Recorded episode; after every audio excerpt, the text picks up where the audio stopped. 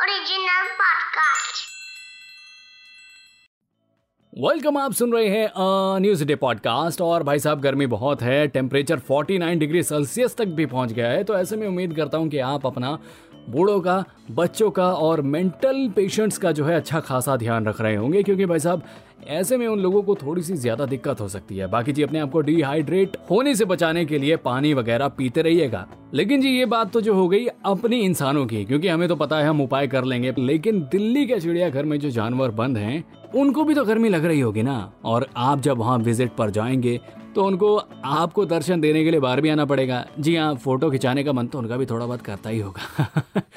ऐसे में दिल्ली के चिड़ियाघर में जानवरों को गर्मी से बचाने के लिए कई सारे इंतज़ाम किए गए हैं।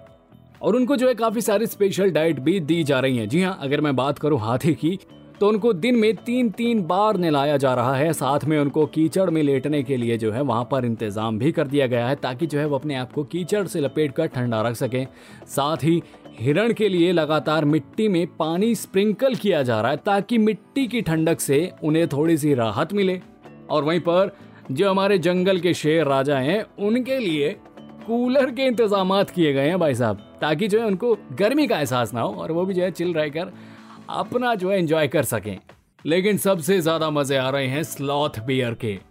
उन भाई साहब को ठंडा रखने के लिए बर्फ़ दी जा रही है, साथ ही उनको खाने में बेल वाटरमेलन खरबूजे तरबूज और न जाने कितने फल ऐसे दिए जा रहे हैं जो कि उनको ठंडा रखने में उनकी मदद करेंगे। आई I मीन mean, ये जो स्लॉथ बियर की डाइट थी ना इसको सुनकर मेरा भी एक पल को मन करा कि यार चलते हैं।